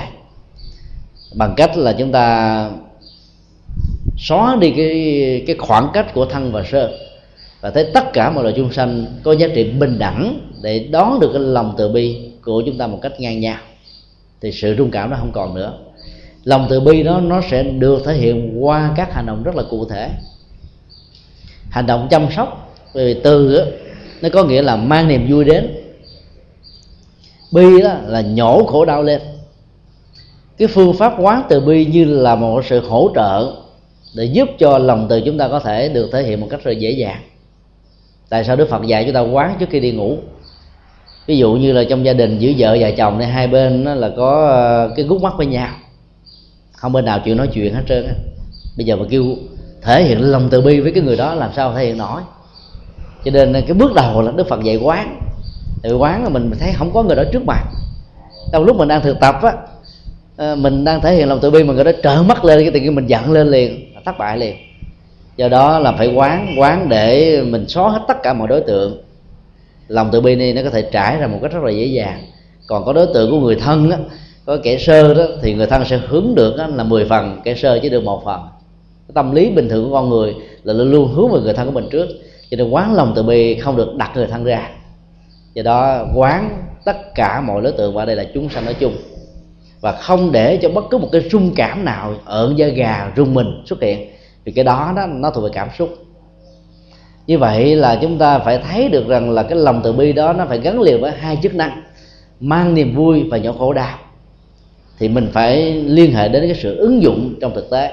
Sau phương pháp quán trước khi đi ngủ để không bị ác mộng, dòng cảm xúc được nhẹ nhàng và thư thái thân thể nằm trong một cái tư thái rất là thư giãn, không có co rút, không có mỏi mệt, không có căng thẳng, thì sức khỏe chúng ta sẽ được tươi nhuận và ngày hôm sau đó. Mình có thêm những năng lực mới để làm việc, để sinh hoạt, để sống một cách có hạnh phúc. Thì mình phải bắt đầu ứng dụng nó trong ngày hôm sau liền, sau giấc ngủ dài.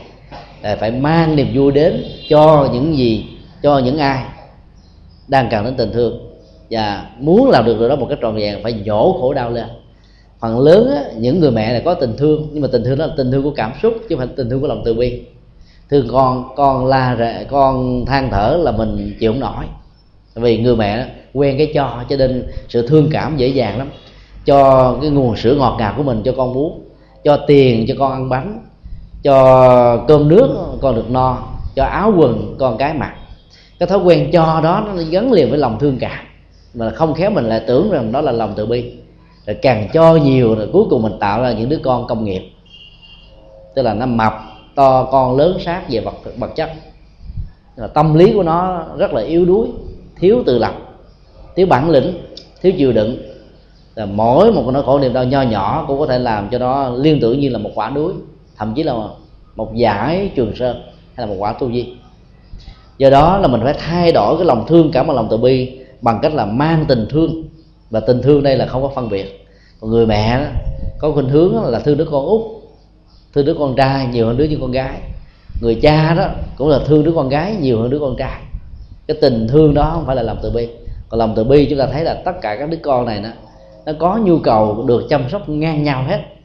Cho nên chúng ta phải chu, chu cấp cho nó một cách đồng đều giúp cho nó được trưởng thành và được hạnh phúc một cách ngang nhau. Như vậy là chúng ta đang thực hiện là mang tình thương của lòng từ đến với con dao và tương tự đó với những người khác. Còn từ bi, còn cái lòng bi đó, thì mình thấy là đứa con nào nó đang bị vấp phải một cái cảm xúc là hướng nội, thiếu tự thiếu tự tin, mặc cảm, nhút nhát, sợ hãi, lo rầu, có cái gì đó luôn luôn sợ bị mất. Thì mình phải làm sao nhổ cái nỗi khổ ra của sợ hãi đó ra khỏi lòng nó thì chúng ta đang thực hiện lòng bi. Tức là phải giúp bằng những cái phương pháp cụ thể à, mình có thể dạy nó những phương pháp thực tập quán chiếu chẳng hạn như là quán tưởng về đức phật và nói cho nó về những đức tính của đức phật là một bậc lực sĩ là một bậc hùng sĩ là một nhà mà vững chãi thảnh thơi chứ mà biến cố. À, để cho nó có thể bám vào đức phật khắc phục được những mặc cảm tự ti ở bản thân nó để vươn lên. Hoặc là mình dạy cho nó cái cái cái cách quán tưởng về tư thế nhón chân và gối tay cái tư thế đó là làm cho mình vươn lên bên trên, vươn chiều cao, vươn vóc dáng. Thì tương tự như vậy, cái tâm mình cũng cần vươn lên, cảm xúc của mình cũng cần vươn lên, và niềm vui mình cũng cần vươn lên như vậy, thì tất cả những mặc cảm đó nó sẽ ngày càng được chuyển hóa, ngày càng được biến mất đi.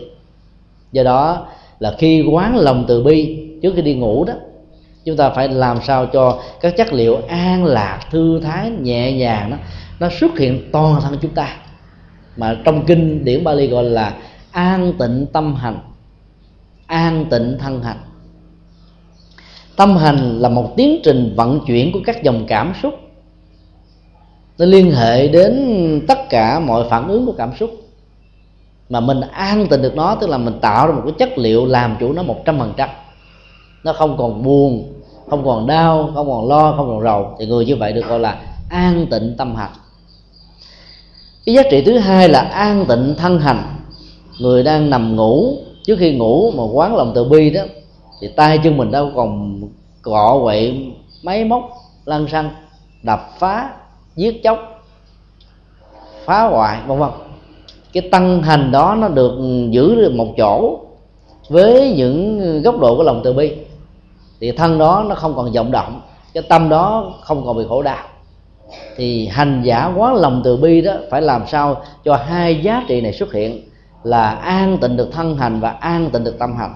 An tịnh được thân hành thì rất là dễ, tại vì chúng ta ngồi một chỗ hoặc là nằm một chỗ, chúng ta đã an tịnh rồi. Nhưng mà nếu như các phản ứng co giật nó vẫn còn xuất hiện trong lúc chúng ta ngủ, thì thân hành đó nó vẫn được chưa yên để an tịnh thân hành cao cấp nhất là phải an tịnh cái thần kinh. Thì thần kinh nó điều khiển nó là tổng lệnh chi phối tất cả các hoạt động của cơ bắp, của máu, huyết, của tim, của não, của hơi thở, của tế bào. Cho nên phải an tịnh cái thân hành đó để cho tâm mình mới có thể được an tịnh một cách nhẹ nhàng. Cho nên khi quán tưởng lòng từ bi thì quý vị phải làm cho thân hành, tức là não trạng, rồi tim, hơi thở, cảm xúc và tất cả mọi phản ứng của nhận thức tâm lý nó được lắng nhiều xuống và nó tạo ra một chất liệu nhẹ nhàng, thư thái, an vui, hạnh phúc. Thì chúng ta biết rằng là phương pháp quán từ bi đó nó nó thật sự là đúng. Còn cái rung cảm qua ớn da gà hay là rơi những giọt nước mắt, hoặc là nó làm cho mình à, có cái rung động về thân thể, chúng ta biết là nó không đúng. Bởi vì nó nó là động thân chứ không phải là an an tịnh thân. Lòng từ bi nó phải tạo ra một cái chất liệu an tịnh tâm hành, an tịnh thân hành do đó trong lúc mà thực tập sau khi thực tập rồi đó giấc ngủ diễn ra sáng thức dậy mà chúng ta thấy mình mơ hết chiều này đến chiều kia là là cái thân hành mình chưa được an tịnh tâm hành mình cũng chưa được an tịnh. Đức phật ngủ một ngày có hai giờ đồng hồ theo kinh điển mô tả. Tại sao ngài vẫn sống thọ 80 tuổi? Một ngày làm làm việc đó, từ sáng đến tối mà ngài vẫn không mỏi mệt là bởi vì thân hành đó của ngài được an tịnh tâm hành của ngài được thư thái. Trên nền tảng của lòng từ bi do đó người thực tập đúng á, thì trong giấc ngủ á, rất ít sự mơ tưởng. Nếu có mơ mơ toàn là chuyện ăn vui và hạnh phúc. Giấc mơ nó diễn ra với con người đó nhiều lắm. Nhiều khi mình ngủ 8 giờ một ngày mình mơ đến hàng trăm chuyện. Nhưng mà bản chất của trí nhớ nó lệ thuộc vào cái sức khỏe của tâm. Cho nên đó là mình mơ một trăm chuyện mình mình chỉ nhớ là cái chuyện cuối cùng. Cái chuyện vào tờ mờ sáng á. Còn những cái chuyện khác mình quên hết trơn còn người an tịnh được tâm hành thì trong giấc ngủ hoàn toàn không có mơ gì cả. Không mơ, không mớ, không mộng, không tưởng. Thì tâm hành đó nó sẽ làm cho chất liệu từ bi phát triển được ở mức độ lớn nhất của nó. Bằng không đó, nó có mặt trong lúc chúng ta quán, nó sẽ tắt hoàn toàn sau khi chúng ta nhắm mắt nằm ngủ. Do đó, ai thực tập quá lòng từ bi mà có những cái rung cảm về thân, những cái ớn lạnh, những cái xúc cảm về về tâm, vân vân thì không phải là lòng từ bi lòng từ bi mình vẫn sống một cách thản nhiên với mọi thăng trầm ở trong cuộc đời. Nhưng mà khi mà dấn thân làm là mình làm hết mình hết lòng. Rồi làm rồi không lưu luyến một cái gì cả. Dầu là giúp người giúp đời không lưu luyến không bận tâm thì lòng từ bi đó mới thật sự là từ bi. Còn bằng công nó là xúc cảm à, của tình người là hết.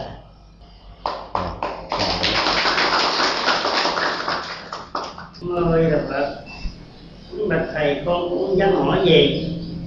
Thì hôm nay thì đến à, mùng năm ngày xuân xuân hợi Thì tôi một bài thuốc là niệm Phật trị liệu nổi khổ niềm đau. Rất là quý giá cho đạo của chúng con học buổi uh, hôm nay. Thầy nói rằng niệm phật để trợ uh, duyên bớt nỗi đau khổ. Thì là này rất đúng nhiều khi là niệm phật cũng đang buồn, đang ờ, giận trong gia đình gì đó, mà con niệm phật tóm tắt lại thì hôm nay con được được thầy, có một điều thuốc rất quý. Thì con xin ờ, tóm tắt lại như thế này. Ngón tay lần trỗi hạt như đếm từng nỗi đau, thời gian trỗi hạt một. Nỗi đau quá, nhiệm màu thầy khi đó lúc nãy thầy có khuyên là đến lâm qua thì phải cố gắng tu. Đến chùa lâm qua cố gắng tu tu tâm tu tu tâm chữa bệnh bấy lâu tu phật tu thầy tu bè bạn. Niệm phật an vui của tháng ngày nam mô a di phật. À, cảm ơn à, uh, chú đã chia sẻ một bài thơ uh, cảm tác sau khi uh, nghe đề tài uh, niệm phật và trị liệu bài thơ đó cũng đã đúc kết được ờ, một phần về nội dung của sự hành trì.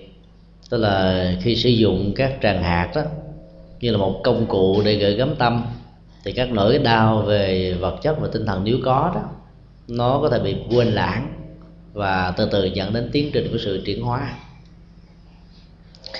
Nhân sự kiện chú nêu ra ngày hôm nay là ngày mùng năm đó, thì chúng tôi mới nói luôn cái câu như thế này cái ngày này á người ta gọi là ngày tam lương mùng năm 14, 23 ngày đó, đó trong bói toán dân gian Việt Nam cho rằng là ngày xấu không ai dám làm gì không ai dám khởi công không ai dám buôn bán. À, vì ta nghĩ rằng là đó là những ngày dẫn đến là sự tai ương bất hạnh à, không thành tựu trong cuộc đời.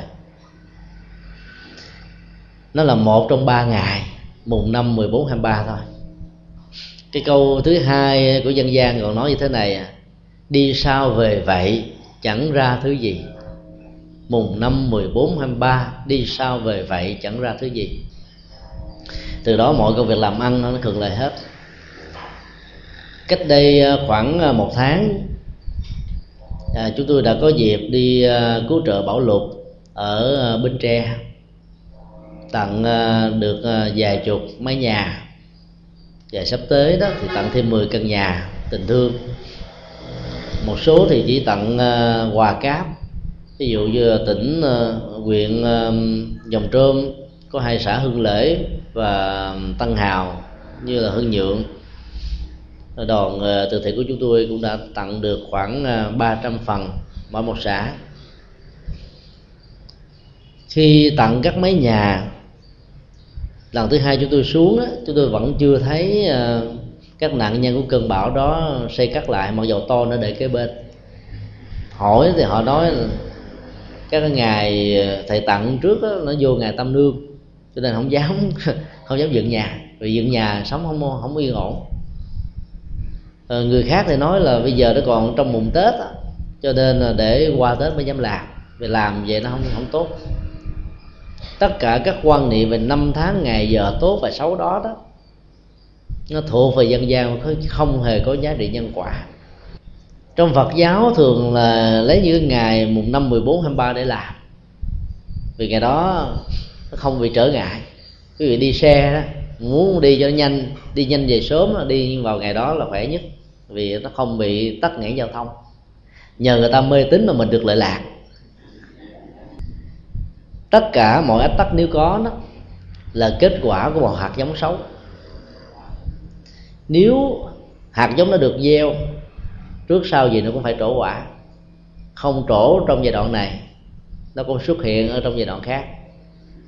Chánh vỏ dừa thì cũng gặp vỏ dừa, vì quả nó phải diễn ra như là một quy luật tự nhiên và tất yếu. Là những người phật tử đó, chúng ta phải có một thái độ thản nhiên trước nhân quả. Cái tốt đến thì càng tốt vì chúng ta sẽ được hạnh phúc nhiều hơn. Cái xấu giả sử có đến cũng không bận tâm. Suy xem nó như là một thách đố cần thiết ở trong cuộc đời. Nên lúc đó, những cái nỗi khổ niềm đau nó lại làm cho mình trưởng thành hơn. Nếu ai đó trong cuộc đời chưa từng bị bệnh tật kiêu ngạo về tuổi trẻ kiêu ngạo về sức khỏe sẽ có thể có làm cho người ta lúc lúc sau trong con đường hưởng thụ ăn chơi cũng không chừng cho nên mỗi một cái biến cố về nỗi đau đó nó đều có thể trở thành một bài học. Hiểu được như vậy đó thì khi nỗi đau đến bất hạnh xuất hiện đó, chúng ta biến nó từ một quả núi tu di trở thành một hạt cát đó. Vô hiệu hóa nó bằng cách đó là có một cái bản lĩnh chịu đựng về nhân quả.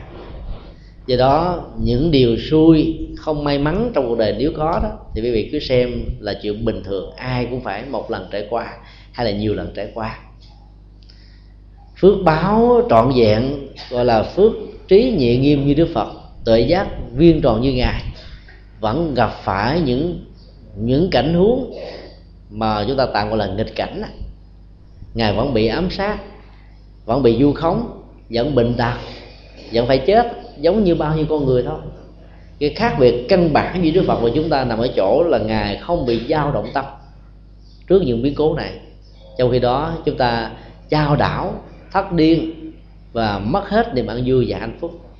Tức là người hành giả phật giáo phải chuyển hóa cảm xúc và tâm thức theo một cách thế thì đối diện trước những điều tốt và xấu, thành công và thất bại, không bị trao đảo mình mới có thể được ăn vui và hạnh phúc. Cho nên quý vị đừng có sợ những ngày tâm nương, ngày sát chủ, ngày này tới ngày nọ, để chúng ta sống một cách thản nhiên và hạnh phúc trong cuộc đời à, chúng tôi xin uh, chắc có lẽ là mình là kết thúc tại đây. Tại vì uh, bây giờ chúng tôi phải vào chùa pháp phân. Vì hôm nay có à, uh, tiền sư nhất hạnh uh, có mặt tại đó. Uh, tiền sư mới trở về ngày hôm qua. Hôm qua thì sư bà viện chủ và một số phật tử cũng đã đi đến uh, tiếp rước thiền sư. Chúng tôi có một số công việc tại đó. Đã hứa 10 giờ có mặt à. Giờ nó cũng đã hơi trễ. Thôi uh, xin cứu quý vị trong một dịp khác à, để kỳ sau đó, nếu quý vị thích mà theo dạng vấn đáp đó thì quý vị có thể đặt những câu hỏi sẵn gửi cho sư bà. Rồi đến cái buổi giảng đưa lên từ bản chất câu hỏi nó có những cái giá trị như thế này. Tức là mình à, giải quyết được những gì mình đang bị bế tắc. Còn khi mình nghe một đề tài đó có thể đề tài đó mình đã biết ở phương diện này biết phương diện khác hoặc là nghe chỗ này nghe chỗ nhỏ rồi là lúc đó uh, nó lại không có thêm nhiều giá trị mới cho nên quý vị có thể mạnh dạn nêu những câu hỏi càng hóc búa càng khó càng tốt. Vì cái đó nó sẽ giúp cho những người khác nữa. Biết đâu đó trong đạo tràng này và những nơi khác đó cũng có những cái gút mắt giống như chúng ta. Nhưng mà họ là không có cơ hội để giải trình cho ai. Hoặc là họ không mạnh dạn để nêu ra cho người khác. Còn nếu như nó là thuộc gút mắt về cảm xúc đó, thì quý vị có thể ờ, nêu một cách bằng những chủ từ chung tung á. À, tôi có một người bạn người bạn đó đang lâm vào cái tình cảnh như thế này. Cái tôi đó không ai biết người bạn của cái tôi đó lại càng không ai biết nữa. Cho nên mình nêu câu hỏi mà mình không sợ rằng ai đó biết rằng câu hỏi đó của mình. Thì vì cứ đặt câu hỏi không cần phải ghi tên gì cả. Nêu trên để trên bàn. Thì lúc đó ờ, sự chia sẻ nó có thể giúp cho những người khác gặp những bế tắc tương tự cũng có thể được khai thông. Còn nếu chừng nào chúng ta không có câu hỏi đó thì ờ, chúng tôi sẽ chia sẻ những đề tài nào đó. Ờ, rất, rất mong quý vị quan hỷ. Thôi mình kết thúc tại đây. À, rồi à, uh, dịp khác chúng ta sẽ gặp lại. À, chúc quý vị năm mới với nhiều phước báo để niềm vui và hạnh phúc có mặt trong cuộc đời. Nam mô bổn sư thích ca mâu ni phật.